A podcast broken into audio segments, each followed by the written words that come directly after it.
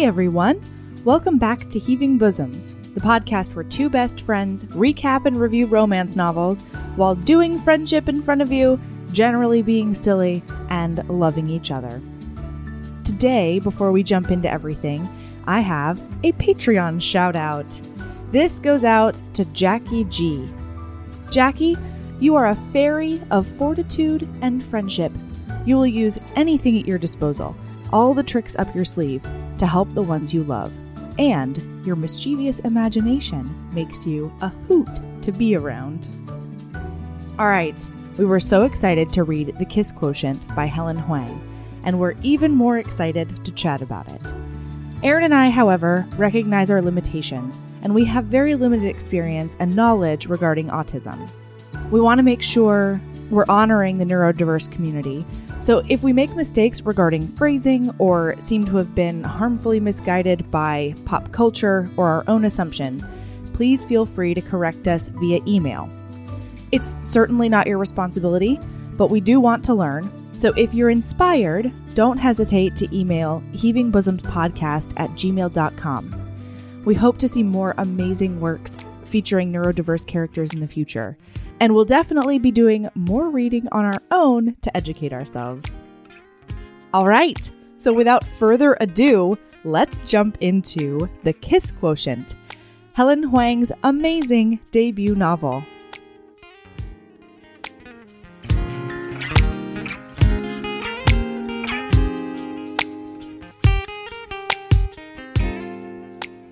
Hi, Erin. Hey, Mel. How the hell are you? Good. How are you? I'm pretty darn good. You look pretty bright and chipper for being so late at night where you're at. I has makeup on. Oh. That's really the Believe difference. It or not, I have makeup on too. No, you do. I can tell. It's army makeup. It's a little different. Mm-hmm. Yeah. Yeah, I mean, it's just mascara, really. Mascara, and you can see my eyebrows. Those are the two things. Yeah, and you can always see my eyebrows because they're tattooed on your face. If you're new to the podcast, I've got face tattoos and their eyebrows.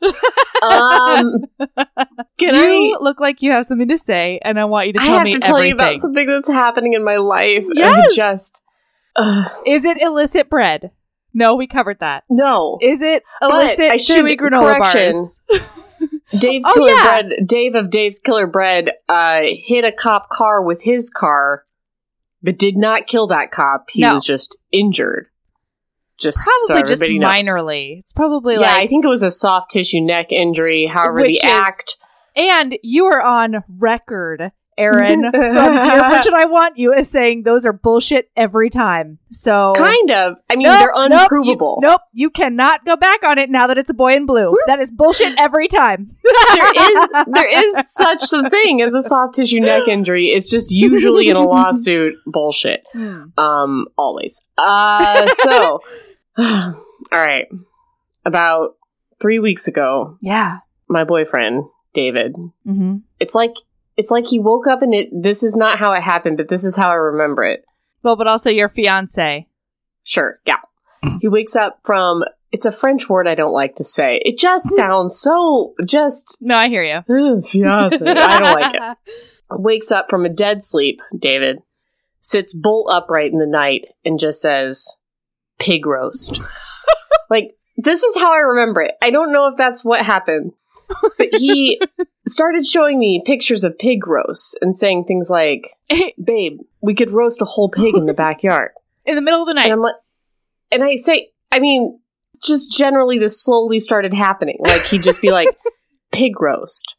And I'm like, yeah, we could roast a whole pig in the backyard, but why and how and logistics? And he'd be like, we just dig a pit. And they do this in Hawaii all the time. Dig a pit. They do that in Hawaii all the time. You dig a pit, you get some really hot rocks. Wood in it. Oh my God. Put the leaves. I know. Because and you bury that shit. And it's so good. I don't know where he got this idea. Like, I don't know how it was like a lightning bolt went to his brain and he was like, pig roast. And then he went to work and he was like, pig roast. And all his coworkers were like, Pig roast. And now he's trying to procure the pig. Yeah. And he's going to dig the hole in the yard. Yeah. And I'm like, babe, I don't want a 10-foot hole in the yard. I do. For pigs. Can I come over? And he's all like, oh, well, when I fill in the hole, then you can have a bigger vegetable garden. There you go. And didn't you want a bigger vegetable garden? And I was like, I hadn't said anything about that. And there'll be ash in there. Oh so it'll be halfway composted. Never mind. I really thought I was going to be able to complain about this to you because there's like 7 men that he's recruited that are like pig roast, pig roast, pig roast. Oh my God. It's awful. And Melody. Pig roast, pig roast, yeah, pig roast. God. We're just sitting at dinner last night, complete silence, eating our food. And he looks at me and he's like, we're going to need some tiki torches. And I was like, what? For what? What do you mean we're going to need tiki torches? And he's like, for the pig roast. And I'm like, well, what purpose would those serve? And he's like, babe, it's a luau. I'm like, okay. Do you want me to send you a recipe for lalos? Because oh my God. He has every fucking recipe. He's ordering banana leaves from Hawaii. I can also send you some easy bake haupia. I've got it for you. Just that delicious coconut dessert. I'll send it to you in the post. Okay. All right. Oh boy, we'll I'm so excited! Can we just start over and do different banter? No. I just really thought that you would be on my side. No, I'm not a pal right now. Oh no, he's digging a 10-foot hole in your backyard. You live in Alaska. You're beautiful. What the fuck? That doesn't mean anything. There's so much land there. Just get over it. Not it. I don't own it. I have a limited amount of backyard. You can get more yard. No, I live buy in a neighborhood. No. Bigger vegetable garden. Or next year, it'll be the most beautiful patch of grass. Mm-hmm. This is exciting. You should just look at this as a win. I just want to rewind and just talk about... I don't know. No, I'm Team David on this one. Can we talk about a food you ate today? Can we talk about these graham crackers I'm eating? I actually do have a question for you. That is it about graham crackers? Because I know the whole history of graham crackers. No, but that should be a bonus episode. Erin telling us the history of graham crackers. It's very simple. Graham crackers. Oh, boy. Were invented by a man with the last name Graham for church Christians. Mm. He believed that the consistency, that the graham cracker would make you have less sex drive. No. Yeah. So people ate the graham crackers so they'd stop doing sex stuff with people. I'm like 70% sure of this. Yep. Mm-hmm. He wasn't even like trying to make the body of Christ. He just wanted people to stop getting frisky. I don't think so. I think there was some kind of ingredient that he believed would stop the sex drive of persons. Yep. Well, Mr. Graham, you're a dumbass. No, I have a question for you. Yes. Because I'm sitting here eating sweet tarts. Illicit sweet tarts. I'll have that noted for the record. Why? Does your husband boycott sweet tarts? No, he doesn't boycott sweet tarts. I just, I'm just embarrassed about my sweet tooth. And so sometimes... Why? I don't know. I just am. So sometimes I will buy secret sweet tarts and then I hide them places and then I eat them by myself. It's just a special Melody thing. Okay. Is that similar to when David hides the Hershey bars we have in the closet for s'mores from me so that we'll have equal s'more ingredients? No. Joke's on you, David. I'm eating graham crackers right now. No. It's all marshmallows next time. Although sometimes I do ask Michael to hide chocolate. Like I buy chocolate and then I'm like, I take out a half a bar and I say, Michael, please hide the rest. Our gun safe is guns, chocolate, and granola chewy bars. That's what's in there. That checks out. No, so here's my question. Sorry. Do you eat things in a particular order sometimes? Sometimes I'll sort my M&Ms out of boredom. To slow myself down. Oh, it's not out of boredom. Though. It's to slow myself down. Really? Because M&M's... so that I'm not just like... M&M's, I have my own special game. Uh-huh. Actually, you know this, game? Right? Yeah. Mm. Well, is it a game or is it a neuroses? I don't know. But it's the second one. But my college roommate, Sarah, one of my best friends, figured out early on... that she could swindle me for M&Ms by fucking up my game. Because here's what it is. I sort the M&Ms by color. Okay. Mm-hmm. And then I eat all the odd numbers out so that there's only even numbers left. What do you mean the odd numbers? So like if there's 5, I eat 1 so that there's 4 left. Okay. All right. So now all the colors have... What if there's numbers. 1? Do you eat it down to 0? I eat it. Okay. Eat it gone. Okay. No odd numbers. And do you do it in ascending or descending order? Okay. Okay. No. The odd numbers just come out and I hump them. Delicious. Mine. Hump. Then I eat them by twos in order of, first I eat all the ones that have the most.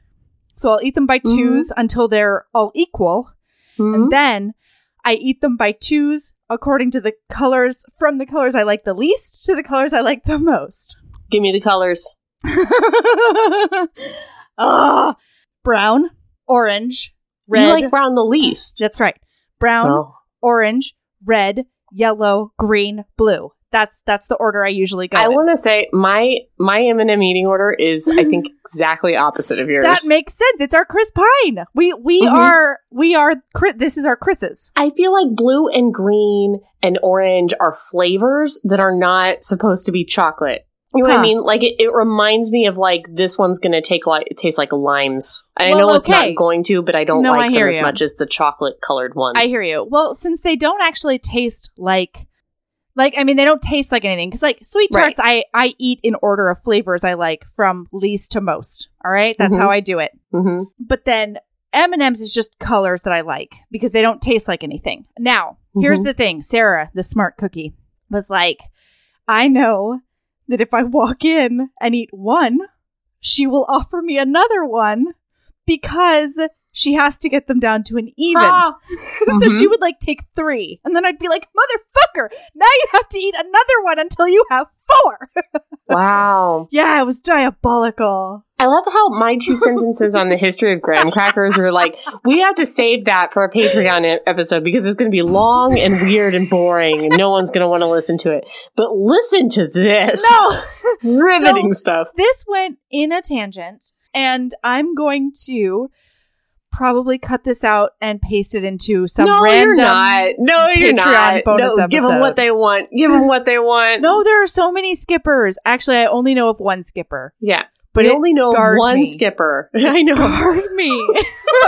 That 4-star review scarred my. It was a 3-star. I went back and checked. It's a 3-star. I thought it was a 4-star. It's a 3. It's a 3-er. Did she go back? Did they go back and make it a 3? Because it was a 4. It was a 4. She hates it. She hates it. The more we banned her, the less stars we're getting. Man, it's like going to be a 1-star review in 3 months. She's just going to keep going back and being like, these bitches won't shut up about things that are not romance books. Oh, man. But not since you had your bagel war have you talked in depth about your weird food stuff. So I think we're due. It's true. I think we're due. I'm probably still going to cut it just for patrons. No. Okay. I think it's apt for this book. Really, I don't think that's a tangent for this book. Okay. Because this heroine likes things how she likes them. That's true. Just like you like your M&Ms how you like them. Yeah, I dig that about her. Okay, so we are talking about The Kiss Quotient by Helen Hoang. And yes, we are. Okay, so wait. Erin and I had a long discussion about this before. Mm-hmm. We searched all over Hill and Dale. On her website, we searched on YouTube videos that reviewed the book. We tried to find Audible interviews. Couldn't find anything. I think it's Helen Hoang. Mm-hmm. If I am wrong, please, for the love of God, correct me. Yes. So there correct is that. Us. Yes. Mm-hmm. On the Audible, it's playing. But remember when we listened? Yes. We listened to an Audible of somebody one time. The Tiffany Audible Rice pronounced their name. Was it Tiffany Rice? Yeah, it was Tiffany Rice. Yeah, so you can't trust the Audible, man. You can't do it. I don't know. Okay. But what an excellent book by Helen Hoang. It is such a gorgeous fucking experience from start to fucking finish. This hero is the dreamiest, so sexy and dreaming, and his sex quotient is up in the sky or higher. So good, it's intergalactic, you guys. And then the heroine is a really successful econometrician. Right? Uh-huh. Yeah. And she's autistic.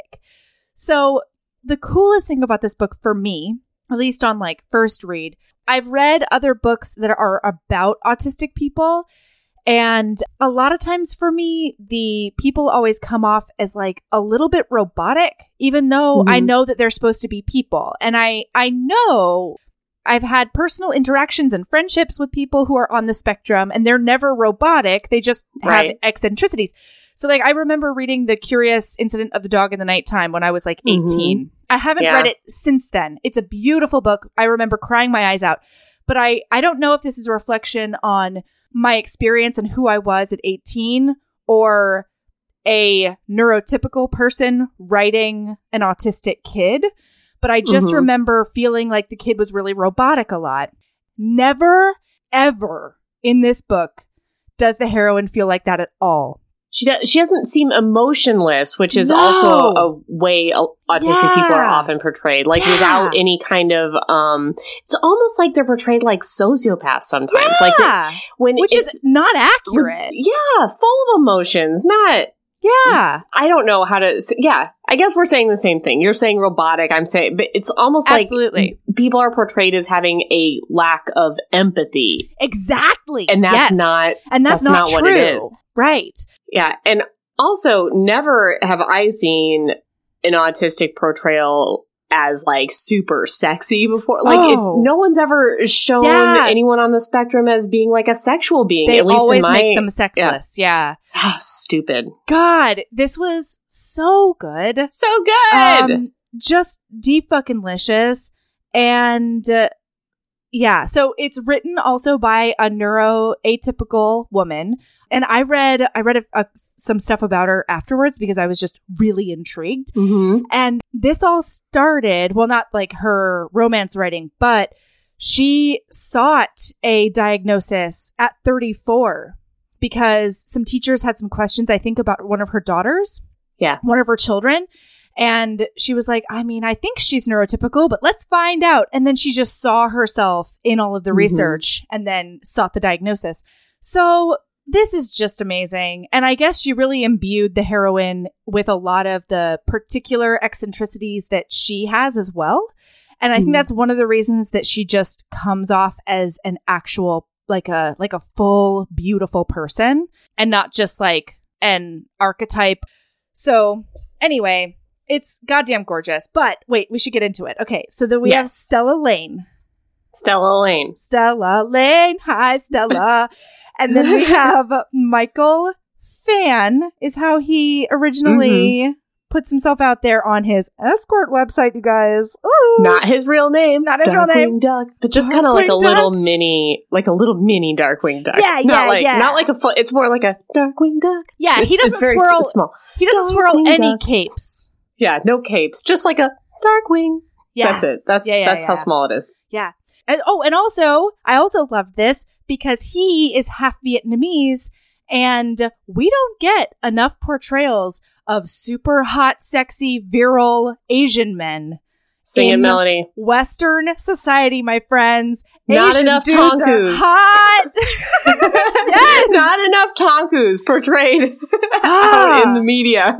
Man, so we've got a twofer here. We've got an autistic lady who's actually a person on the page, and we've got an Asian man who is just excellent. Just doing good. And named Michael. And can I just say that it was really nice to see another super hot, sexy Michael who is Asian, who's not my husband. Okay, Chapter 1. Okay, so she is out to lunch. Stella is out to lunch with her mom and dad. And her mom really grated on my nerves at the beginning of the book and then won me over by the end of the book. But yeah, she's just like, hey, P.S., I want grandbabies, so I think that you should probably get on that. And I think that's her way of sort of prodding Stella. But what? Don't you believe her mother also has Asperger's? I don't know. At the end of the book, when they're at the benefit, her mother makes a comment to her that she wants to leave because the noise is getting to her. And I was wondering if that was maybe like a little nugget from the author, because her mother seems very insensitive throughout and like just a little bit blunt and a little bit rude when she's talking about how she wants grandkids and like how she kind of forces her into dating in a way that's like kind of pushy. Like, I just thought maybe she had some... Interesting. So I just read it. I read it as a mom who, from experience, knows that her daughter's not going to pick up on hints. Mm-hmm. No, and that's so maybe it too. It's just like, boom. And then at the benefit, I read it as an excuse for the table that's like something that Stella would glom onto so that she would also want to leave. Yeah, that's one of the reasons that she started growing on me, because it. Mm-hmm. I started to learn the mom as well, mm-hmm. and it really seemed like where I thought it was rude. Once I got like halfway through the book, I was like, oh, she might talk to Stella like that because she knows that any politeness will just go over her head. Mm-hmm. I thought that too until the benefit when she said that, and I was like, oh, maybe it's a little nugget, maybe it's a little hint maybe that they have, because it is a genetic thing, you know. So maybe like. Anyway, I hadn't thought about that. Interesting. Okay. So basically, she's like, you should try Tinder because I want grandbabies. And I'm like, oh, mm-hmm. Mom, you're so misguided. Oh, but we loves you. And then she tells her dad that she was offered a promotion, but she passed it up because she has, it would be 5 direct reports and less data. Yeah. And so she's just like, I don't think I can handle it. So I passed it up. Too much people, not enough maths. Yeah. Yes. And then she goes to the office because she goes there every day. She goes there 7 Even days on weekends. A week. Because she loves her job. She loves it. What's weird to me is, like, I go into the office on weekends, like, a lot. But, like, I don't wear my work clothes. She wears her work clothes. I'm like, damn, girl. I know. She's Get it, serious. I guess. Well, she also has them specially made so that they fit her well. And, mm-hmm. I mean, like, she doesn't have any casual clothes. Exactly. Like, she literally has none. Yeah. Yeah. So, yeah. And then... Philip, one of her worst, her coworkers drops by because he's come to get an econo-sized box of Trojans out of his office. And she's like, do you really think you need all of those? And he's like, well, I'm dating that hot new intern, so I think she's going to want to fuck me tonight, basically. Gross. He's so slimy and gross. And then he's even grosser to her. He's like, hey, Stella, you virgin, which is so... I can't imagine a coworker being like, so what, you're virgin? Or like, what's your fucking problem? Like, oh, it was awful. Well, he does say that he has... I think he puts it as like similar issues in about halfway through the book. But I just think he's a dick. That doesn't... Yeah, I think his issues are he's an asshole. Well, yeah, I don't know. There will be sequels to this. Maybe we will figure out his deal later. I don't care. I would much rather get a story about Quan and Kai. Yeah, well, we're going to get one. That's what I would like. So. Yep. And then, so she's like, you know what? It's none of your business, but no, I am not. And then he's like, what, have you had sex like 3 times? And she's like, God. Yeah, that's exactly how many times? Why do you say that? Yeah. And so then he tells her that she needs to get experience because then maybe she can keep a man. He's like, I bet you just lay there and run algorithms through your brain. And she's so cute because she's like, well, if I could get that many huge numbers into like mentally, then yeah, I would. But I do really crazy math. So no, I can just construct the elegant equations, not actually compute them in my brain. Anyway, she's so wonderful. And then he leaves like a dick. And she starts thinking maybe she does need practice. But then she's like, how do you practice sex? You can't just like hire somebody and be like, practice sex on me. But then she's like, you can. Yes, you can. You hire a prostitute. So she starts Googling up some prostitutes in the San Francisco Bay Area. She starts Googling up some sex workers or escorts. I'm sorry. You're right. Sex workers. So yeah. That's where we leave her.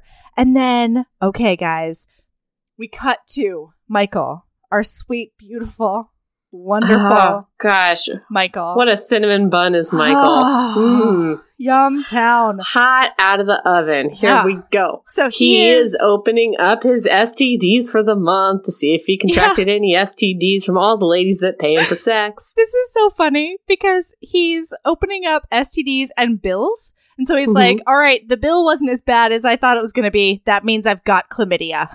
Yep. Yeah. And then the STD screen is fine. And then he's like, you know what that means? That means that I'm going to have a really tough job this evening. Yep. And so he goes and he starts doing a hot for teacher fantasy in the shower, gets himself almost over the edge, and then stops just in time so that he's all primed and ready for being an escort on a date. Yeah, because he's got to really psych himself up for, like, whatever old lady that he's not really going to be attracted to that needs to hire a sex worker. Like, he's imagining, like, okay, what's Stella look like? Probably not her real name, probably older, probably not somebody I'm going to be into. Well, or because he's Asian and people think he looks like Daniel Henney. Hubba hubba. I had to Google that one, but I was like... boy. Yeah. I was into it. So then he's like, the worst is the older Asian ladies who want me because I look like Daniel Henney, and they just remind me of my mom. So he shows up, he sees an Asian mom, and he's just like, oh, here we go. Here she is. False alarm. Somebody sits down with her, and he's like, who's sitting alone? Not that super foxy lady who's in, like, librarian cosplay, right? Not that lady. Oh, yeah. Right. That's Stella. Yep. And then, Aaron... can I tell you how much I love it that she jumps up and shakes his hand when he introduces himself, and he's like, she greeted me like an equal. Yeah. I don't know what to do with that. It's sweet. Really sweet. And and then when they're ordering dinner, she's like, maybe don't order lamb because I'll think about it being woolly all night. And then she asks him if he has anything he doesn't want her to order. Right. And he's like, wow, that's really considerate. Something that clients never are. No one's ever considerate of what, you know, would be gross to him. He's just the help. He's just there to be their sexy dude. Mm-hmm. Although, you know what? I have to tell you something about myself real quick. I can't wait. I can't. What is it? What could it be this time, Aaron? Yeah. Michael and I work for a lot of reasons. One of them is because early on, I looked at him in the face and I was like, hey, I hope you have good feelings about garlic and onion because I am not compromising on my intake of garlic or raw onion. So you need to get with the program. And he was like, yeah, that's fine. I like those too. And I was like, yes, because I just won't. It's a hard line for me. You guys should have seen her face. She was like, I just won't. And then she backed away from the microphone a little bit and just held it. And I'm like, they're not here, Mel. You can't see how triumphant you are. I won't. Man, I thought that tangent was going to be a lot worse than it was. Okay, so. I am like a box of chocolates, Aaron. Okay. So she explains to him that she wants him to teach her how to be better at sex. So she has hired him for some kind of, like, sex lessons. And this whole time he's been racking his brain for, like, why has she hired me? Like, this is not a girl who, like, can't just go out and get a boyfriend. These kinds of women have boyfriends. I don't understand. And then it kind of dawns on him, oh, she's got some kind of complex where she thinks that she's bad at sex. Yeah. And he actually uses that word. It's clearly not going to be true, but it's what she must think. Right. And she also, this is important to note, she asks him if he's up for more than one session, if he's up for repeat sessions. Right. Because she wants to get good at sex with one person and really feel comfortable with that person. And he's like, okay. And we find out from his inner monologue that he never does repeat sessions, but he doesn't tell her that. So they go to her hotel room and she is questioning herself the whole way. Like, she immediately takes off her shoes at the door and then she's like, oh God, was that the right thing to do? Like, am I allowed to do that? Is that weird? Every little thing she does, she's like, is this right? Is this not right? Like, he takes his shoes off right after her. And this whole thing is gorgeous. This scene sold me so hard on this book. And this book was really good throughout, but I don't know if it ever gets quite back to how good this first scene is. I will say that she does a lot of really subtle callbacks throughout. Oh, yeah. And they're not callbacks that, like, smack you in the face like a lot of books can do. They're really, really beautifully interwoven. And a lot of times it's just, like, similar imagery and not just, like, the same exact words or objects or whatever. Anyway, it is so good. Yeah. So tell me why you love this scene. Tell me everything. It was just so slow, but for reasons. Yeah. I'm really surprised. And this might not be the first time anyone's written a romance novel about somebody with autism. I have no idea. I haven't ever read one, but I'm surprised there, because it's such a good device as well, because there's so, it starts over because every time he begins the process of seducing her, she tenses up, and then he's kind of got to start all the way back over at the beginning and try harder. I mean, not in a forceful way, but okay, we'll start back at one. Now we'll go to two. Now we'll go to three. Oh, we're back at one again. And that is so effective. Yeah. And this is it ends up being such a great device for a perfect sex scene. It's so good. And Completely. They don't even do sex times. I know. They just do smooch times. Yeah. It's so hot. Okay, so let's just walk them through it a little bit, because it is amazing. So she decides, she goes into the bathroom, I think because she wants to brush her teeth?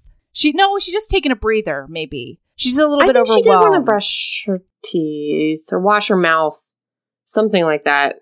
Yeah, I can't remember why exactly she goes into the bathroom, but she is tense, and she's at the counter and everything, and he comes to the door and leans against the door jamb, and she's like, oh, that is really sexy, the way he's just casually leaning there. The best thing I think about his whole approach, and he talks about it a little bit later, there are reasons he's just sort of naturally good with her, but he never does the you're paying me for this, so I will do this. He really comes at it from a where are you and can I meet you there sort of quietly. he inches up to her. I'll stand here you can touch me. Instead of trying to touch her, he's just you can touch me anywhere. Yeah, go ahead. Well, he's just got this ability to sense where she's at. But I was going to say, he doesn't say, hey, you're paying me for this, so I'm going to do the thing you paid me for. Yeah. And he doesn't do the things that she's had sex 3 times in the past with guys who were just did sex on her. And they were like, you're bad at it. I'm out. God, and instead of them clearly knowing that she had some sort of issue going on, or she wasn't enjoying it, or she, they weren't paying any attention. They didn't care. Clearly, if somebody's stiff as a board under you, they're not into it, duh. Right. But they were like, oh, you're bad at sex. So, the opposite is, I'm paying you, or I bought your dinner, so this is what we're doing now, which is what the other 3 did. So, well, and one of them, God, it's so fucking awful. One of them, had sex with her, and as he was getting dressed, he was like, you should learn how to loosen up. And then left. Oh, it's so, it makes me cringe all over. Okay, so he goes up to her, and I think he just has a t-shirt on. And so she can see some black ink underneath the sleeve. And she goes to touch it and then goes back, because one of her things is she doesn't like surprise or uninvited touches. So she doesn't like doing that to other people because she's incredibly empathetic. Right. But first he takes her hair down. Oh, yeah. He asks her. Oh, that's right. He says, can I take your hair down? And he takes out the bun or whatever she had going, and then released the hair and made her scalp feel all good and did some scalp rubbing. Yeah. Yeah. Some nice scalp scratching. Good stuff. Then he lets her touch his biceps, which... we haven't talked a lot about how super hot this guy is. Oh. I don't feel we've talked enough about it. He's real super hot, you guys. We can shout it from the rooftops. I didn't read any passages, but he's real hot. No, he is so gorgeous. Yeah, so she kind of traces his tattoo.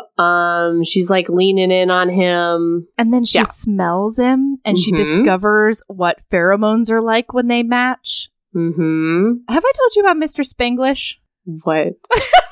What? Mr. Spanglish. I had a fling one summer, and... do you not remember his name? I know it, but I've always called him Mr. Spanglish because it's just a thing between friends who I've talked to him about. I've got a summer fling that I legit don't know it. I had a nickname right now. Okay, good. I have one of those too. I have a nickname and I cannot... the name is gone. Yeah, one I call the Sailor. No idea what their name is. Well, I had some people I actually worked with that I just called sailors, as we know. It's true. Anyway. Okay. So anyway, Mr. Spanglish, we met while dancing. I was social dancing, and we danced really well together just right off the bat. Ooh. So for about like 2 weeks, this guy, he and I were just like going out together. And then like 3 dates into this thing, I was like, I don't like talking to you at all. Like you keep saying things. He took me to a taping of Bill Maher. That was really fun. So we did really cool stuff together, right? But then he would talk, and I was just not into it. But then, like, he would be really smart, because he would say something, and I would be like, "What am I doing?" But then he would move in really close, and so I'd like smell his chest and remember that, like, evolutionarily speaking, we would have really strong babies together.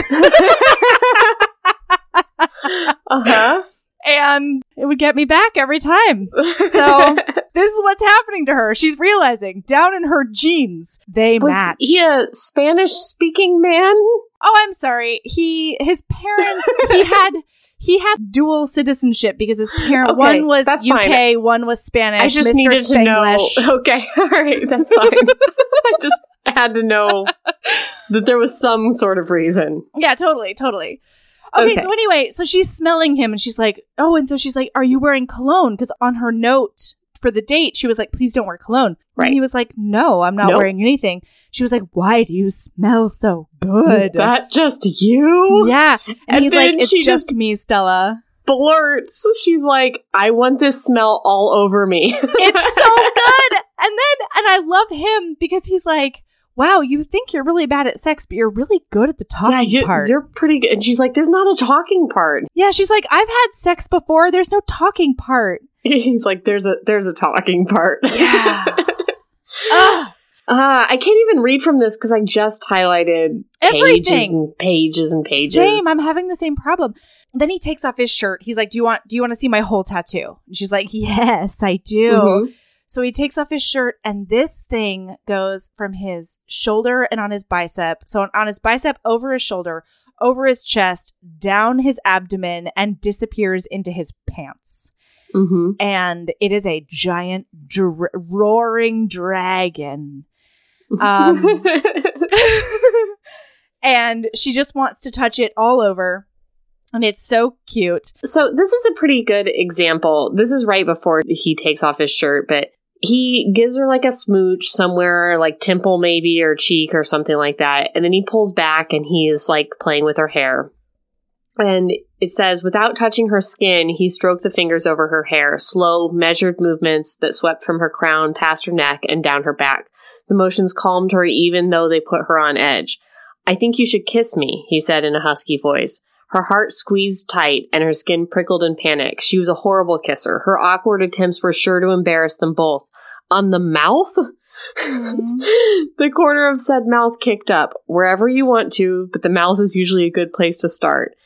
Maybe I should brush my teeth. I can do that. And she kind of moves to do it. And then he presses a thumb to her lips, silencing her, but his eyes were gentle.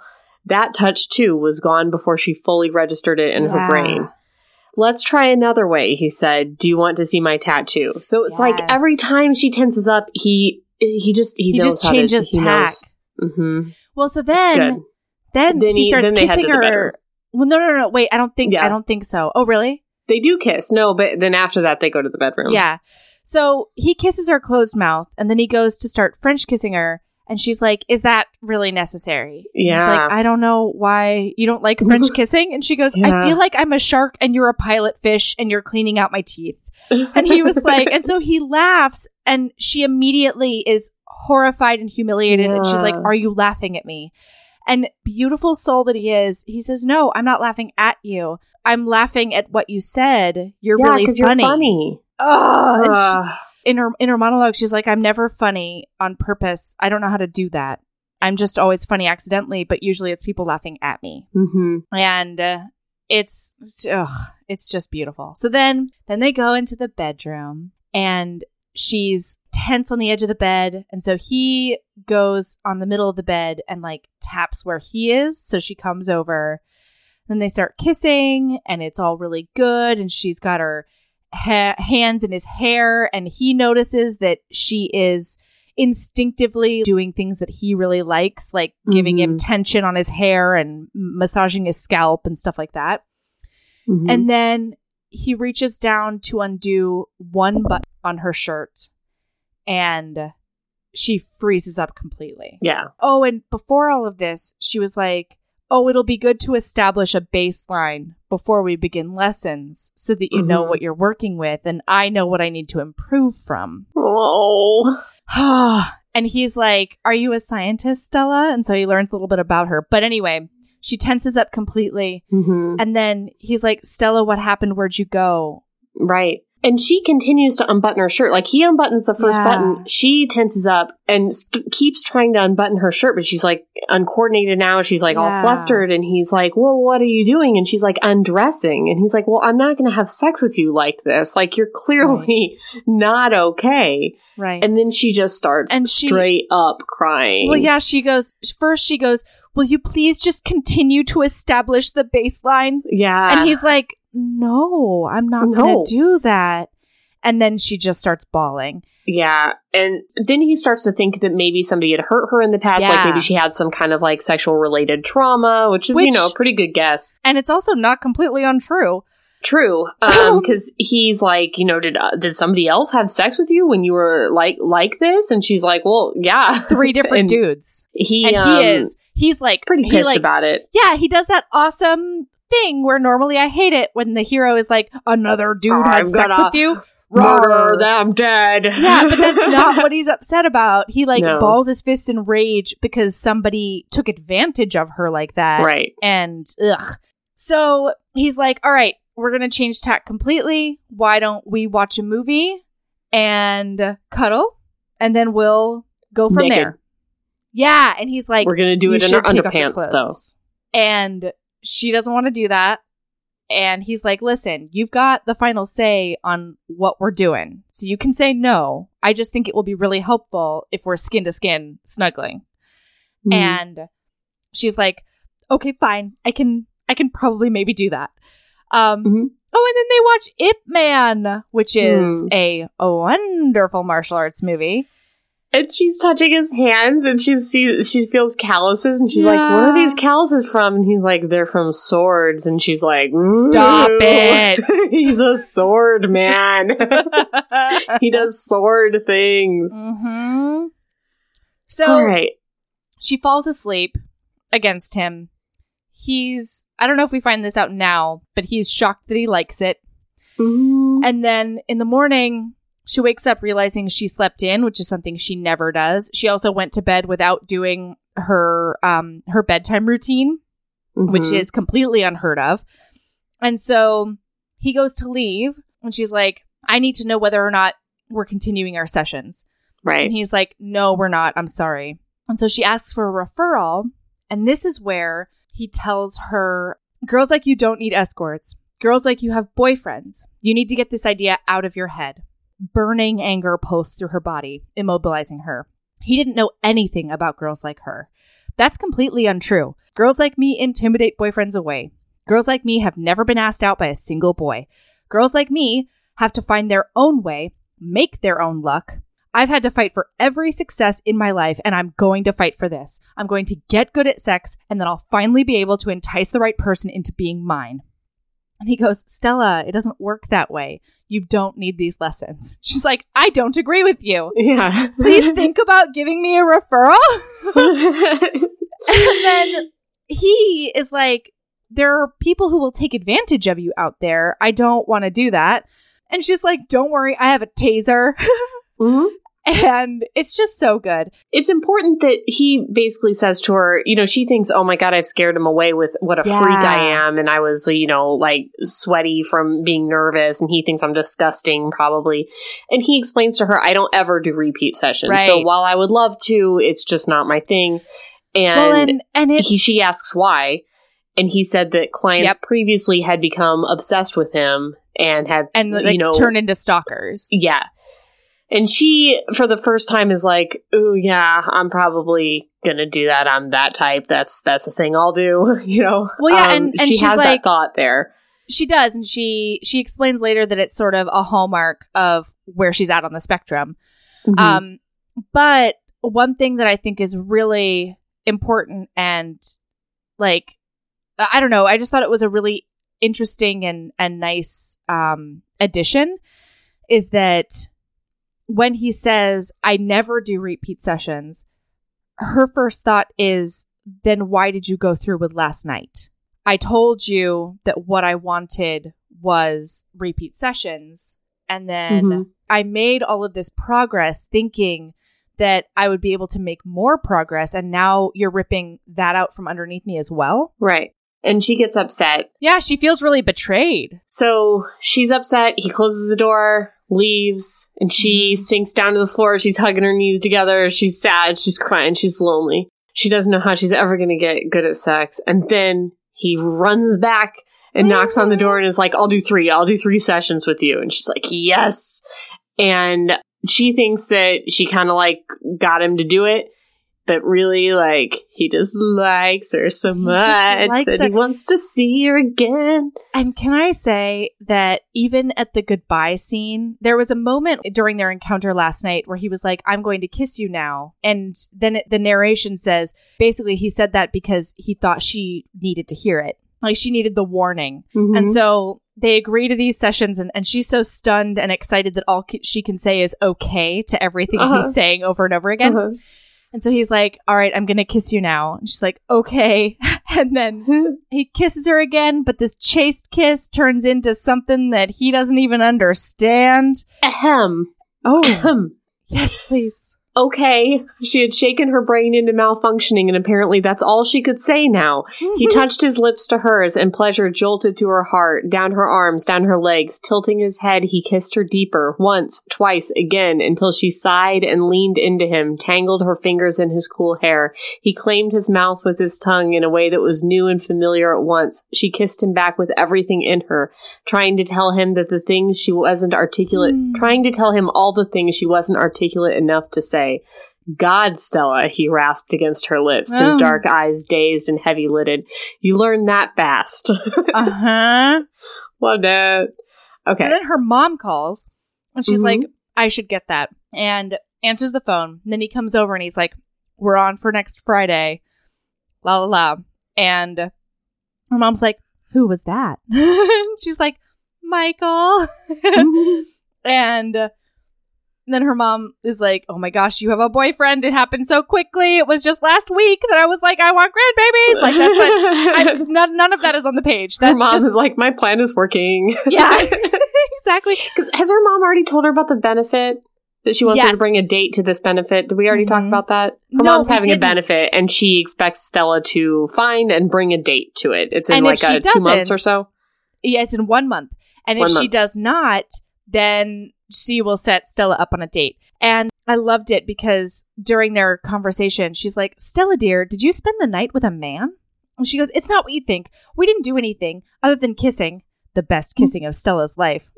Well, why ever not? Yeah. Stella's mouth worked without issuing words. You're a mature adult and you make good choices. Now, tell me all about this, Michael.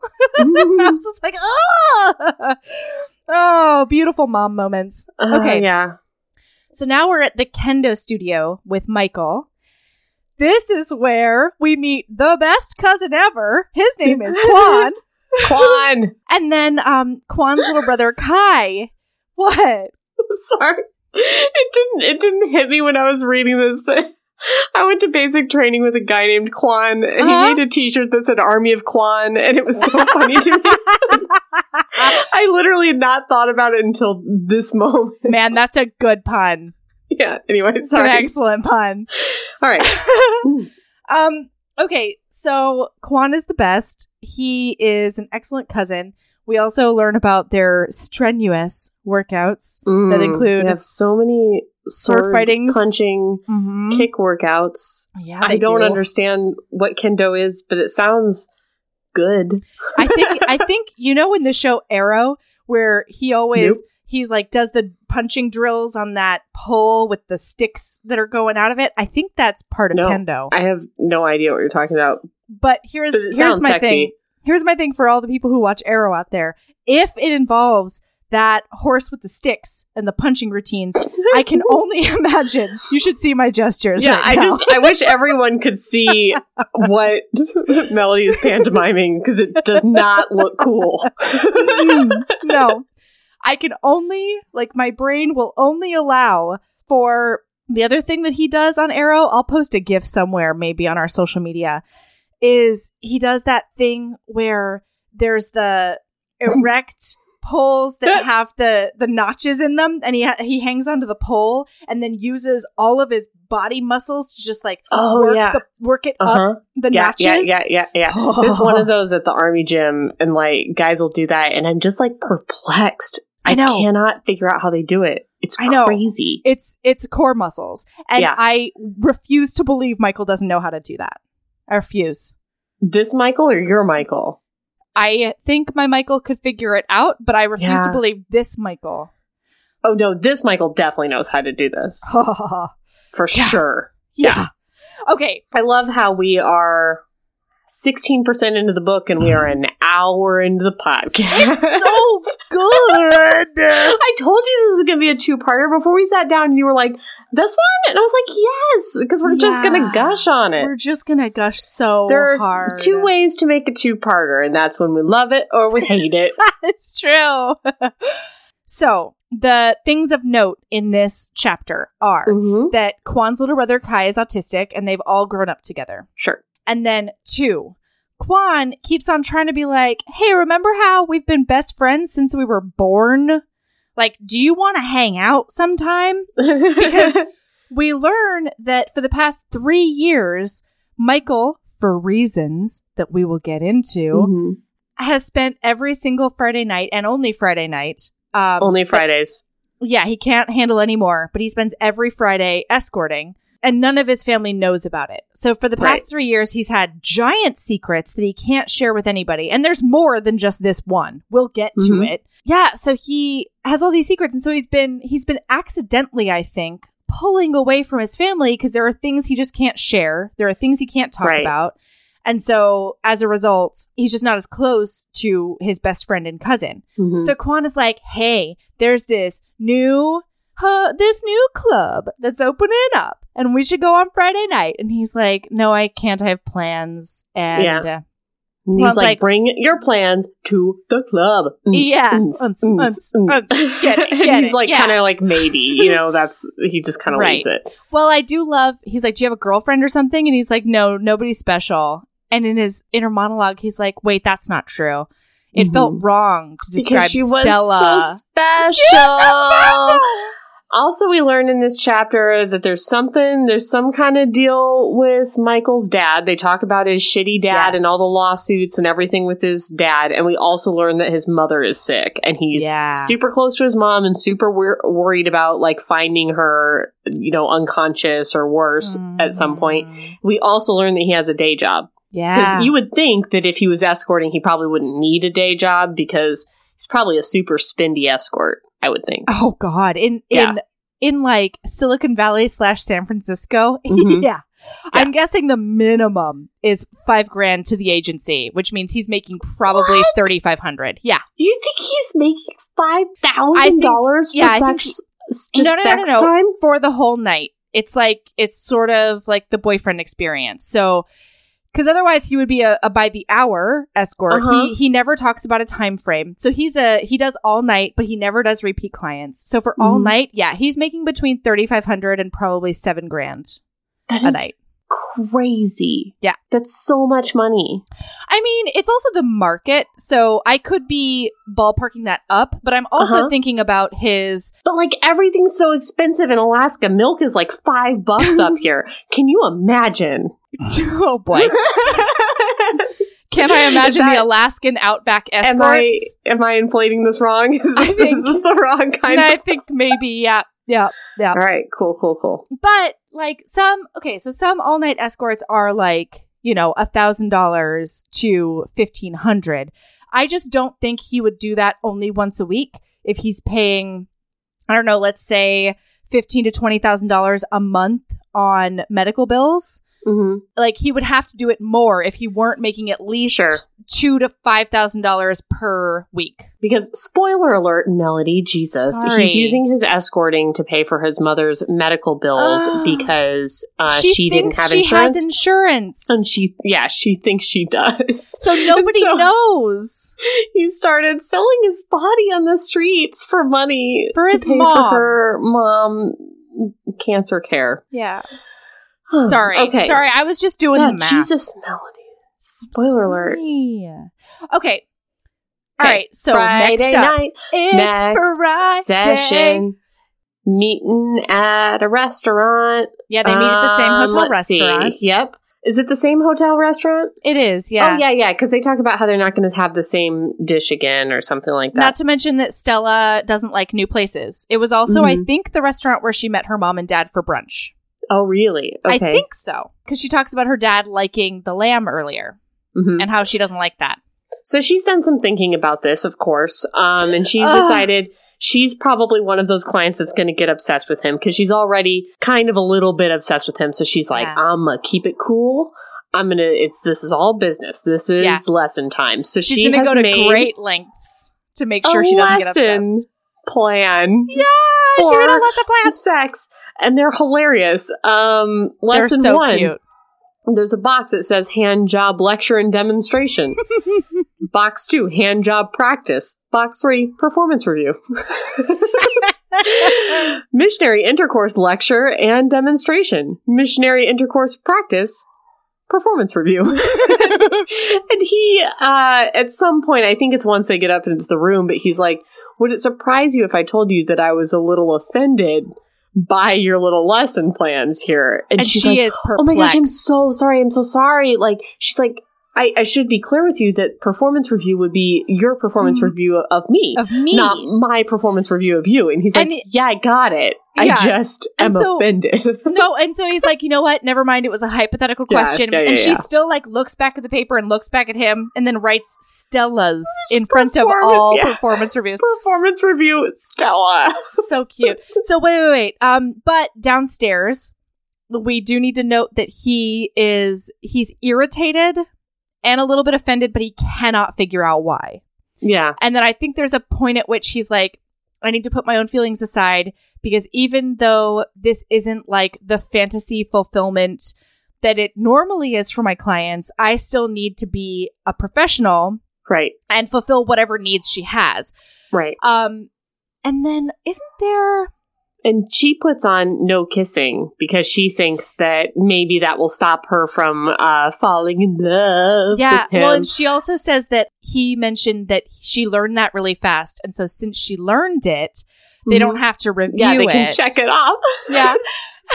And then he's like, well, we have to do some smooching to get to the next thing. And she's like, no, we don't. Yeah. Just lessons. And also, he wants to add foreplay to each lesson plan. And she's like, I would much prefer if we keep it you-centric since it's supposed to be my practice. And he's like, no. You don't understand. I'm not the only guy in the universe who likes getting a woman's engine revving. Right. So, yeah. And he writes foreplay on her little lesson plan. Yeah. And she's just like, I guess we'll do it your way then. And he's like, yes, I believe we will. So then they go up and they have the offensive talk. And she's so befuddled. And then I did like that during this, she gets like a little bit bolder. Like she takes off her clothes. She strips down to her underwear and she takes down her hair, takes off her glasses, decides that she's really gonna go all out.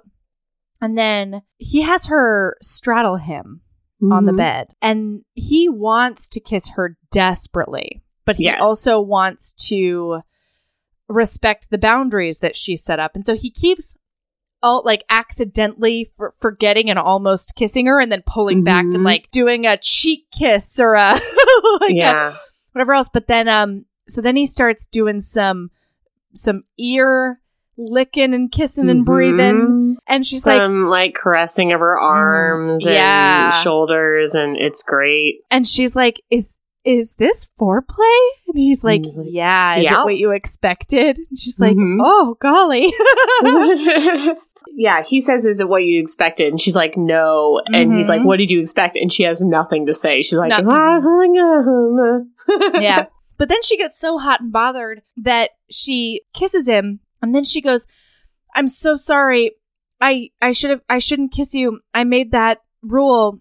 But I've been thinking about kissing you since last Friday. And now I can't seem to stop. And he goes, then don't stop. He's like, want to try something even better? Get up on your knees. And she's like, okay. Golly. And then it's boob stuff. I forgot. What? She took off her bra earlier. And he was like, oh, Stella has porn star nipples. It's like a whole page of the description of her nipples. And I was not weirded out by it, curiously. Nor was I feel like I would be weirded out by a whole page of nipple description. It was like a real big paragraph. Yeah. It was so good. So he's like, he's taking those porn star nipples right into his mouth. Mm-hmm. And she cannot handle her life. And it is so good. It's after that she starts kissing him, by the way. Wait. Oh, it is. It is. Yeah, you're right. Yeah, because that's how she gets so hot and bothered. But then she kisses his temple at some point. And he says that he feels an overwhelming feeling of like being cherished and cared for, because it was such an intimate, beautiful gesture instead of a hot, like, whatever gesture. Mm-hmm. It's so sweet. But then I have a question for you, because there was one line in this book I didn't understand. And so I want your perspective on it. Right after that, she made him feel cherished and all of that. Mm-hmm. And he says he couldn't keep doing this if he cared. Caring would turn escorting into cheating, and he refused to cheat. Uh-huh. I had no... What does that mean? What is he cheating on? Her. Who? Stella. Oh! I think what he's saying is, if I develop feelings for her... Oh. Then I move on to my next client in 2 weeks. Then all of a sudden I'm going to be thinking about how I'm in love with this woman, and I'm going to be having sex with another woman, and I can't do it. Oh. And his hot for teacher fantasy in the shower is going to be a hot for Stella fantasy, but it doesn't work because she's still out there, and he's going to get in his head and fuck up his game. Oh my God, you're a genius. Mm-hmm. Yes, yeah. That's exactly what that means. Call this what it is. Bing, boom, bong. Genius time with Aaron. Yep, new segment. Actually, it's not a new segment. We're finally just saying it out loud. We're defining it, everybody. Let's just change the name of the podcast. Genius Hour with Aaron. Genius Hour with Aaron. Why did we call it Heaving Bosoms? Well, you know what? That would mean we couldn't do more than an hour, and you know we couldn't do that. We're already over an hour. We are. Chapter 5? What is it? Chapter 8, madam. Get it together. Yeah, of 3. 4 hours of the Kiss Quotient. When we read the book to you, why buy the audio book when you can just listen to us read it? Okay. So do buy the audio book, though. You want this. I listened to part of it on Audible. It was great. I'm going to get it. Because I want it in print and I want it in Audible. Okay. The person was good. Oh, good. Okay. The encounter goes on. It switches to her perspective.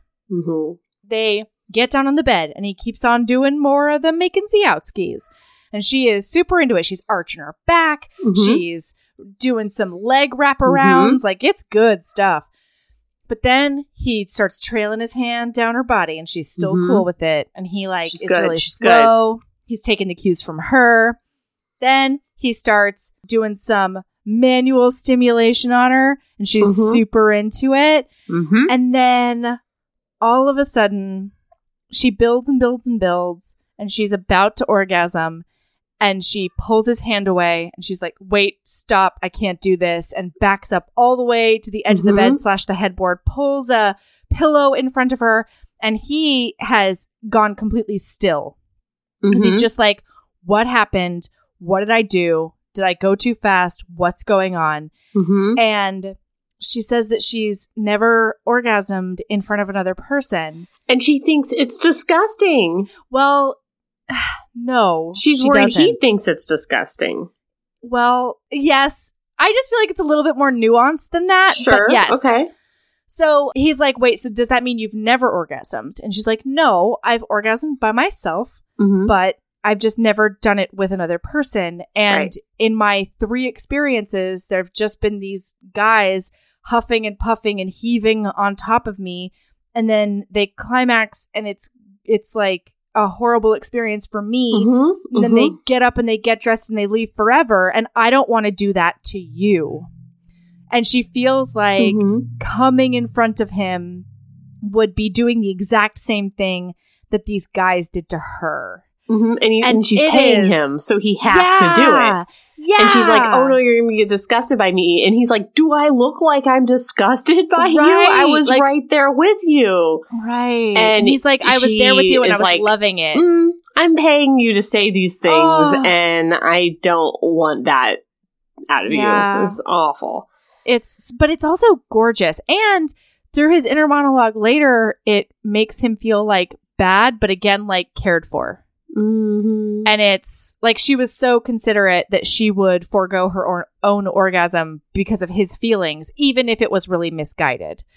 So they call it a night. Yeah. But first she gets him to get a burner number so that she can contact him. Yeah. And he says that their next date, they might go out to a club to kind of teach her how to be in a relationship with somebody. And mix it up and not just go straight to... hopefully Pound Town. And I did love when she's doing the number. He's like, wait, you gave me your number.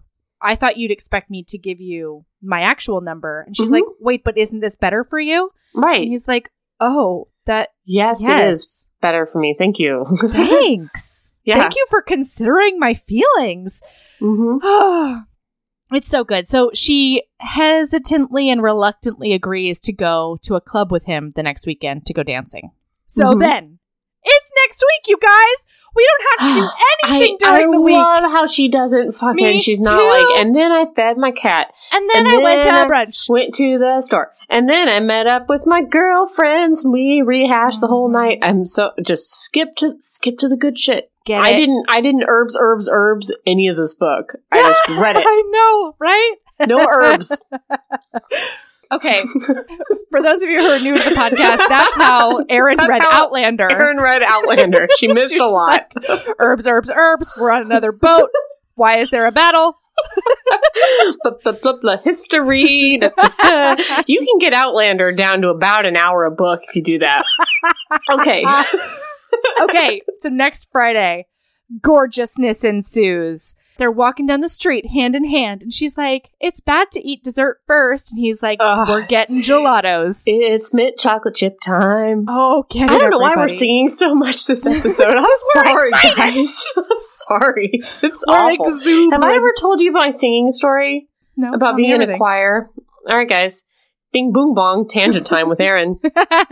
So I'm in choir. Oh, hey, Liz, if you're listening. I'm with Liz. I'm in a choir for South Pacific the Musical in high school. Ooh, gonna wash that man right out of my hair. We're in the nurses' choir. We're singing that song, okay? Oh. I've never been in a musical before. We'd only ever done plays at my high school, and this was like a new thing. We're gonna do a musical now, okay? It was gonna be like the musical in the fall and the play in the spring. So this is our first musical. We're all singing. The choir director narrows us down to like half the choir and was like, okay, you guys sing. And then it's like a fourth of the choir. And then it's like five of us. And then he points I don't even remember. Oh, no. Just three of us. Was she trying to find out who was tone deaf? It was me, Liz, and somebody else. I don't remember who number three was. And they pointed to me and they were just like, you lip sync. I was like, oh no! Because I had tried out and I had gotten like a speaking. I had like a funny line that was like, "You better wash that man right out of your hair." Like one of those like cheeky, like you know. And so I thought maybe I was okay at singing, but no, they wanted me for my like two comedic lines, and that's it. You are really funny.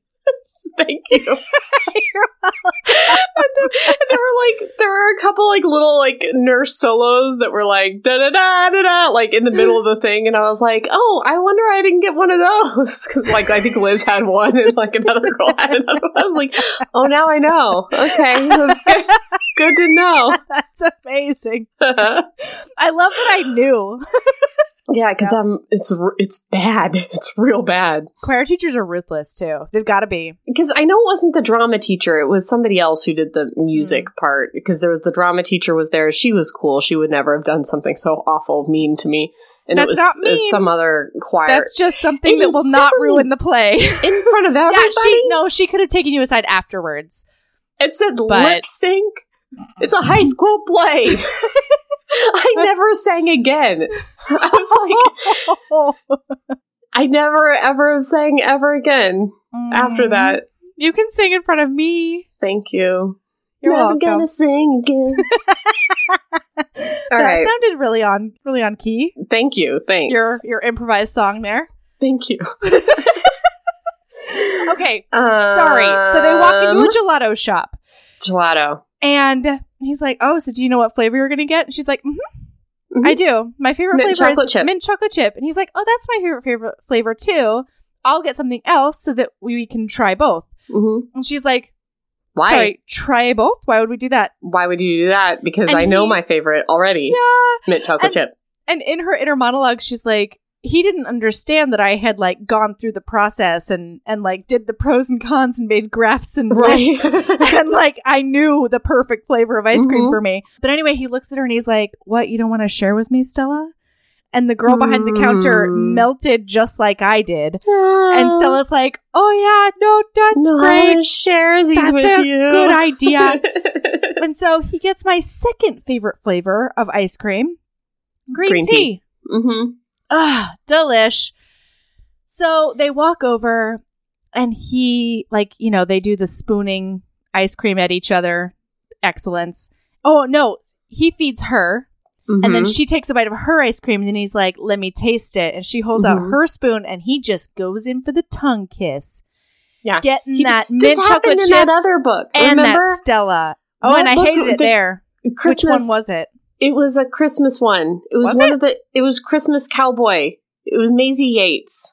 Really? What was the one where like it was? She was in high school, and she like presented her new body to him. Is that Christmas Time Cowboy? I think so. Yeah, because they're on the floor eating wines and cheeses, and she's like, "Do you want to taste the wine I'm drinking?" And she held out the wine to him, and he was like, "Out of her mouth." Yeah, I didn't like it there.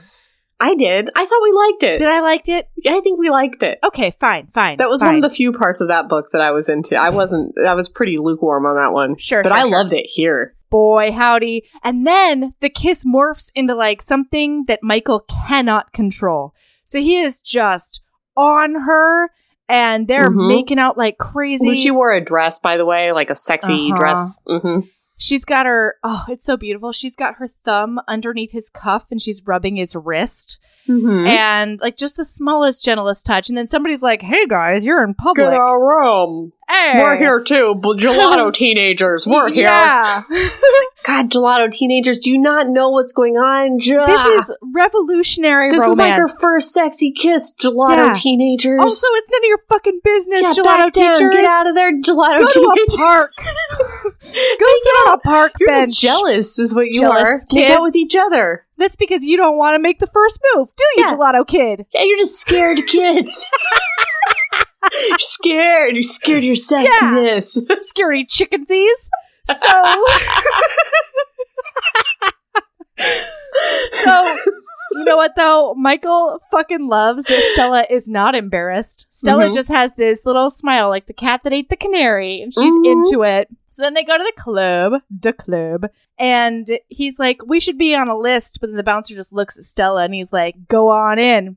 And Michael, goddamn panther that he is, sexy beast, he leans over into her ear, and he's like, he thought you'd be good for business. He said we. Then, like, hey, we're both sexy. I'm pretty sure he said we. No, I'm pretty sure he said her, but that's fine. Either way. Do you want to bet on it?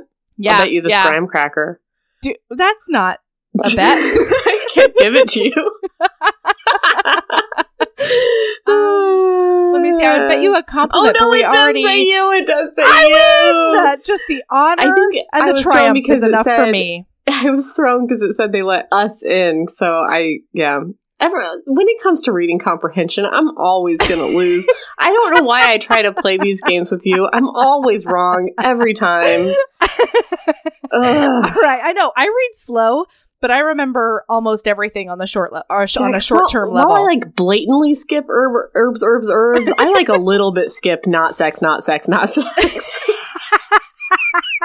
That is very on brand. Just maybe every other word or so just kind of slips in and out, you know.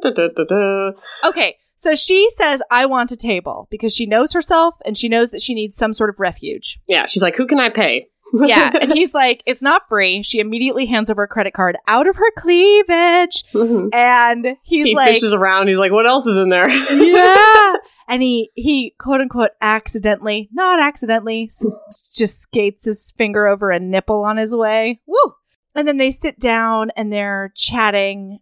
She is like, is that another custom made suit? Mm-hmm. And he's like, it is, in fact. It's so good. Mm-hmm. Because we get a little peek. We get a little hint about what Michael does. So she's like, oh yeah, my tailor, she thinks I'm really a problem child. I'm her quote unquote diva client. And sometimes I think she sticks me with pins on purpose. Mm-hmm. And he's Michael like, how? Tenses what? Up. How? And he's just like, never in a million years should any tailor do that. And it's just so good. He says something to the effect of like, he says she should have better control of her pins. It's not that hard. Even when I was 10 years old, I could not stick people with pins. And she's kind of like, he like trails off and he's like, anyway, what other tailoring issues are you having these days? Right. Like. So I was like, oh, he's a seamster. I don't know what you call a male seamstress. I know like somebody that does alterations, but I like seamster. Yeah. And then all of a sudden, Quan sits down. You like love Quan. You're like in love with Quan. Quan is the best friend and cousin that I have seen written in a long time. Oh, you have a friendship boner for Quan, huh? I do. I have a cousin boner. I want to be friends with Quan. You have an Interstellar Brides cousin boner for Quan. I don't like that. I do not. Oh, I'm sorry. I do not want our balls to touch. For 2 full hours about not first about cousins having sex, but we can't say cousin boner. No, you can say cousin boner. You can't say that I have a cousin boner because I don't. You said you love him because he's such a great first cousin. I think that's not a cousin. My great first cousin. I don't want our balls to touch even a little bit, Aaron. All right. Okay. All right. You're right. When you get a cousin boner, you do want your balls to touch a little bit. We learned that the hard way. No, we did. Listen to Mastered by Her Mates if you hadn't heard it yet. Ugh. Okay. So also, I've read the next three. I can't read about that Outland Warrior. He has a farmer's tan. I can't do it. No, don't worry. Skip that one. Go to the one where she breaks him out of prison. With her. All right. We'll save it for the Patreon. Yes. Okay. All right. Okay. All right. Okay. We're at the club. So Quan sits down and Michael freaks out a little quietly. And he's like, oh, hey, weird that I didn't know you were coming here. That's interesting. Whatever. Mm-hmm. Who are you, Stella? Hi, I'm Quan. I'm his best friend. I'm his cousin. Yeah. And so I should know my name. Yeah. And I should, you should know my name. It's not that aggressive, guys. No, it's great. It's great. It's awesome. It's forward, but it's not like that. Yeah. Hey, Stella, like, you should know my name. Yeah. Everybody's like, why does she like this asshole? He's not like that, you guys. This is my own exuberance and the fact that I'm high on sweet tarts. I would like him, not Melanie. That's true. Yeah. Okay. And then something happens. Stella notices a blonde at the bar. Yeah, so Michael goes to the bar. Gesturing Michael over. Michael goes to the bar. So then she's talking to Quan, and he can tell that she's a little bit worried about the blonde. Mm-hmm. And so he's like, oh, hey, he didn't want to talk to her. I don't know if you noticed, but he didn't want to talk to her. Pretty clear, yeah. Don't worry about her. Yeah, no worries. And she's like, oh, yeah, okay. Mm-hmm. So then they're chatting, like, excellent future friends. Music is getting louder. Bass is starting to drop. Light shows are starting to happen. Flames on the walls. People are coming in. Lots and lots of people. Like, way too many people. And she's like, what? Were all these people here before? And Quan's like, nah, the show's starting. So that's why the DJ is starting to drop the beats. Clearly, we're tell me all about it, Aaron. Tell me about the beats that they're dropping. Huh? Is that my accent? Is that how I sound? No. No, I just like making you sound like you're from the UP. Okay. Okay. So she looks over. The blonde is making out with Michael. Yeah, she has planted one on him. And she thinks, he's going to like back away and like push her off. Doesn't. And she doesn't see that happen. And so that's just the last straw for her because she's really overstimulated at this point. And so she goes to leave and Quan, sort of follows her and he grabs her hand, gets in front of her and starts like basically being a bouncer to get her out of there as fast as possible. Quan is a great friend. He is a great friend. Yeah. So they go outside. She collapses against a wall and she's hyperventilating, trying to get herself in order. She's like, what is that really fucking annoying gasping sound? And then she realized it's her. Mm-hmm. And she's like, oh, I'm sorry. I'm just got overstimulated. And so he recognizes the word because his brother Kai is autistic. Yeah. And so then he just flat out asks her, hey, are you autistic? And she's like, yes. Yeah. And he's like, does Michael know? He should not have brought you here. He never would have brought you here. And she's like, no, I haven't told him. Please don't tell him. Please don't tell him. And Michael has her cards. He has her cards. She left her cell phone at home because she had nowhere to put it. And he has the keys to her car because he drove her car. Right. And so she which is a Tesla, him, y'all. Anyway, moving on. So she asks Quan if she can borrow $100 so that she can get like a cab home. Just get out of there. And Quan's like, I hope you saw him push that blonde away. He's terrible at defending himself against women. He did not want her advances. And she's like, what? Are you sure? But she still just wants to go home. And then Michael comes out and he's like, hey, where'd you go? What happened? And she locks eyes with Quan and just begs him not to say anything with her eyes. Don't tell him. Yeah. And he goes, she saw you with that blonde and decided that she had to bolt. And Michael's like, what, Stella? You think I would do that right in front of you? Like, give me some credit. Yeah, but also, like, I'm with her. Cause, why wouldn't she know that? There's no fucking way. He didn't push her off. He didn't, like, say no thanks and walk away from her. Yeah. He went over there in the first place. Yeah. All of those things. He kissed her for like, a long time. No, I don't think so. She looks over several times, and she's like, he's still kissing that blonde. Yeah, what she says is, she locks her lips with him, and then she goes, I waited, and she was like, surely he'll pull away. Surely he'll pull away. Mm-hmm. So it was probably like a 3-beat thing before she was like, I gotta get the fuck out of here. I think it's a long time. No, it is. It is. But we learn why later. We learn why in the I know. Final I'm just saying from her perspective, it's pretty bad. No, totally. So he is like, do you want to go back inside? And she's like, oh, God, no, please. Mm-hmm. And he's like, okay, let's go home then. And let's go home, you guys. Ooh. Mm. Although he does correct later because he takes her home. He tries to turn on the radio. She immediately turns it off. She's doing this tapping thing that she does on her thigh, usually when she's nervous or like going through something. And he thinks it's annoying, but he doesn't want to say anything. They get home and she's like, hey, will you come in? I have something I want to talk to you about. I have an alternate proposal for you. Mm-hmm. So he goes into her house and he's like, did you just move in? And she's like, well, 5 years ago. Yeah.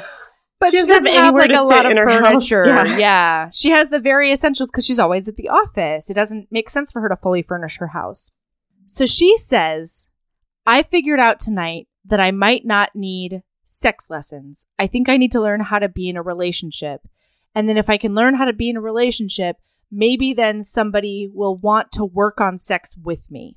Mm. It's so sweet. So my alternate proposal to you is you be my practice boyfriend with no sex. Sex is off the table. And if you do that, I'll pay you $50,000 a month. And maybe we can do that for like 3 to 6 months and see how it goes. Right. And he is floored because he's like, first of all, sex is off the table. Yeah, I want to do the sex. That's though. Interesting. And so he's trying to like process it with her. And he's like, Stella, I think that you just like being with me because you know you're in control because you're paying me. So you know that you like have the final word on everything. And she's like, no, it's because of the way you treat me. It's because you're you. Yeah. And he goes, he's basically like, you can't say that shit to me. Like, you can't, my heart will break into a billion pieces if I believed that, essentially. Because I already love you a little bit. A little bit. But he's just like, you shouldn't say things like that to me. And she's like, why not? It's true. And just her candor, I think, melts him a little bit. Like, her sincerity, her candor throughout their relationship is really important to him. So he says he'll consider it. Yeah. And he wants till next Friday to figure it out. We embark on what is a classic England Times fake engagement. I love a fake engagement, and this is pretty much what it is. Like, we're just going to pretend to be I love pretending to be dating. It's such it's such tropey trope, and it gets me every time. Yeah, because it's also got a little bit of that, like, forced proximity trope in there. That's real love nice. Forced proximity. Love it. Love it. Should we? Yeah, should we cliffhanger this? Should we break it off right now? I think we should. Yeah. Yeah. Yeah. I'm sorry, guys. My Kindle says we're only 30%. I am not sorry. Listen, guys. Okay. If you're the type, because there's been a lot of discussion on the Heaving Bosoms geriatric friendship cult. Why did we name it such a long thing? Why did we?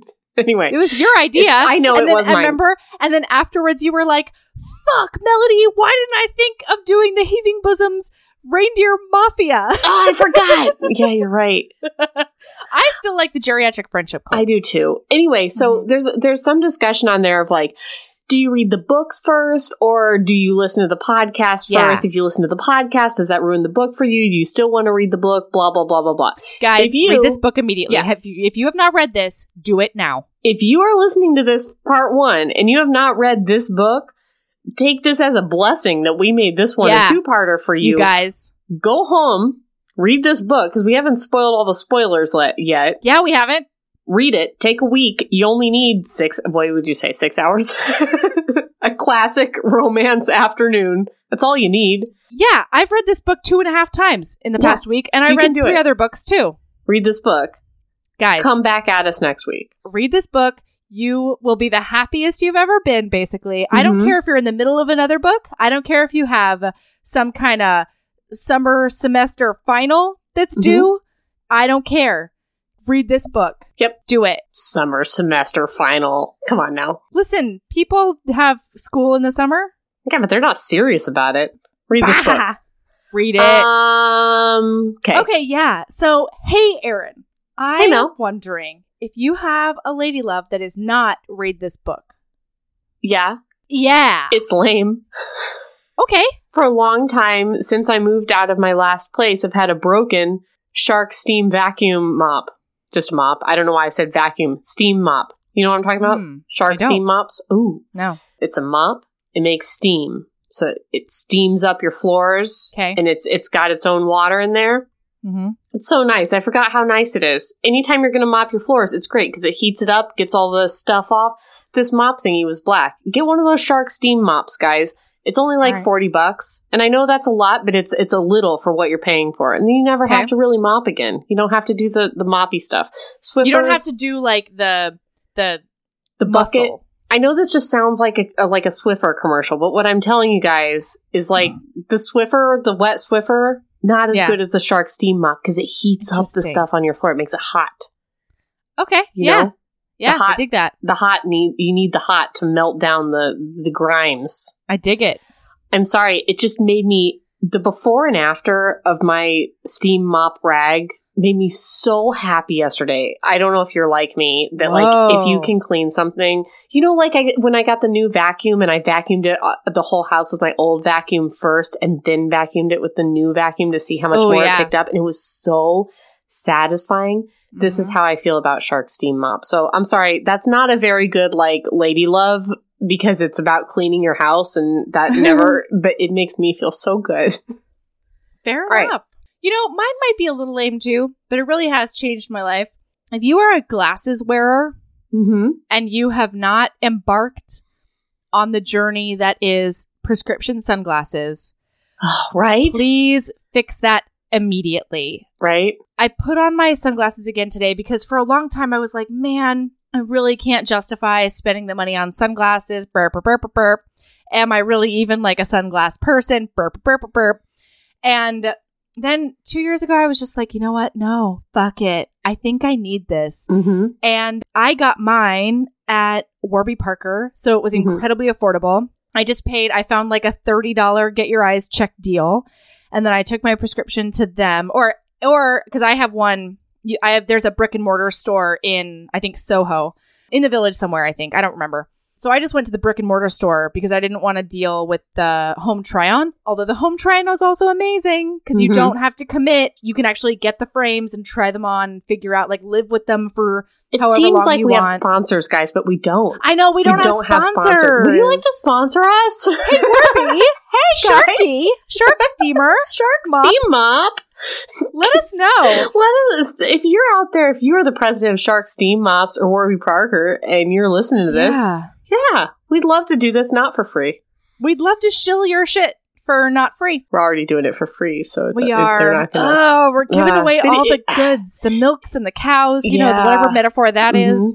Anyway, so they just changed my whole life. They're the only thing I've never lost. Really?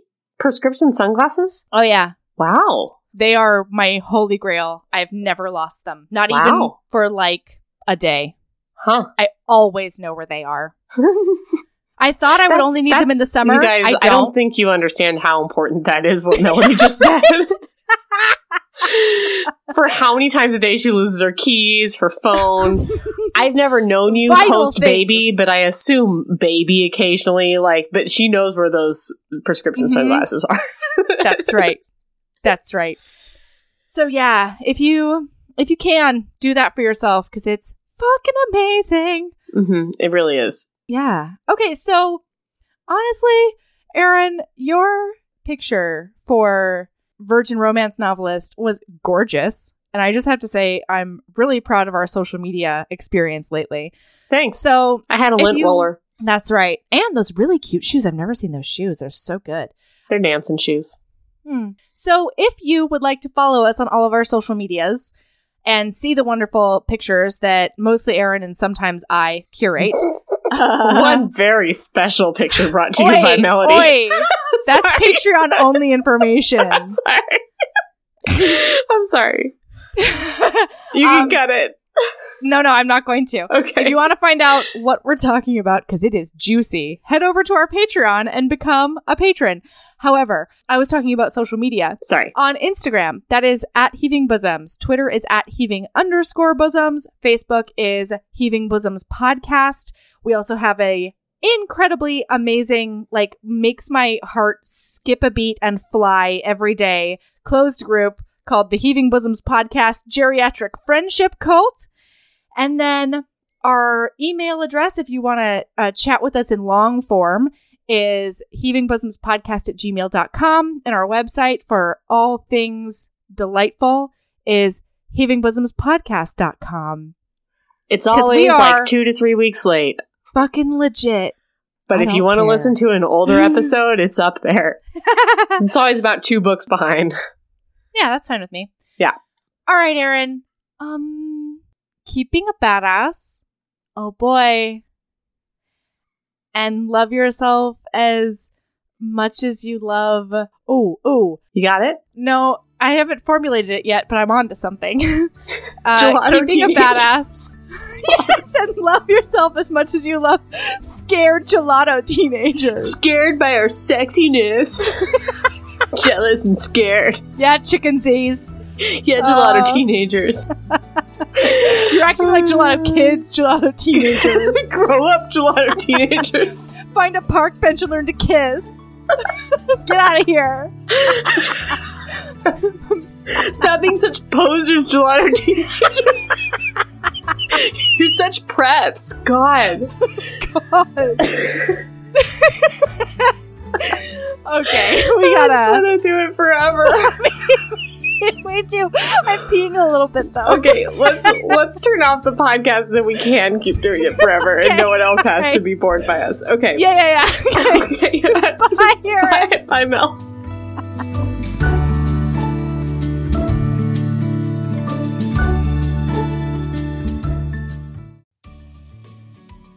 Hey, you. Yes, listener, you. Are you loving the show? If so, please leave a rating and review in your podcast app. The 90 seconds you take to say something nice not only helps new people find the show, but it makes me super smile over at HBHQ. Also, I've had a few people ask, and the answer is yes. We are still doing the 5-star bribe. If you leave us a review with 5 stars, then we'll do whatever book you want. We're real deep into the list, though, so it might be a while. Ah! Lilas! Okay, back to the show.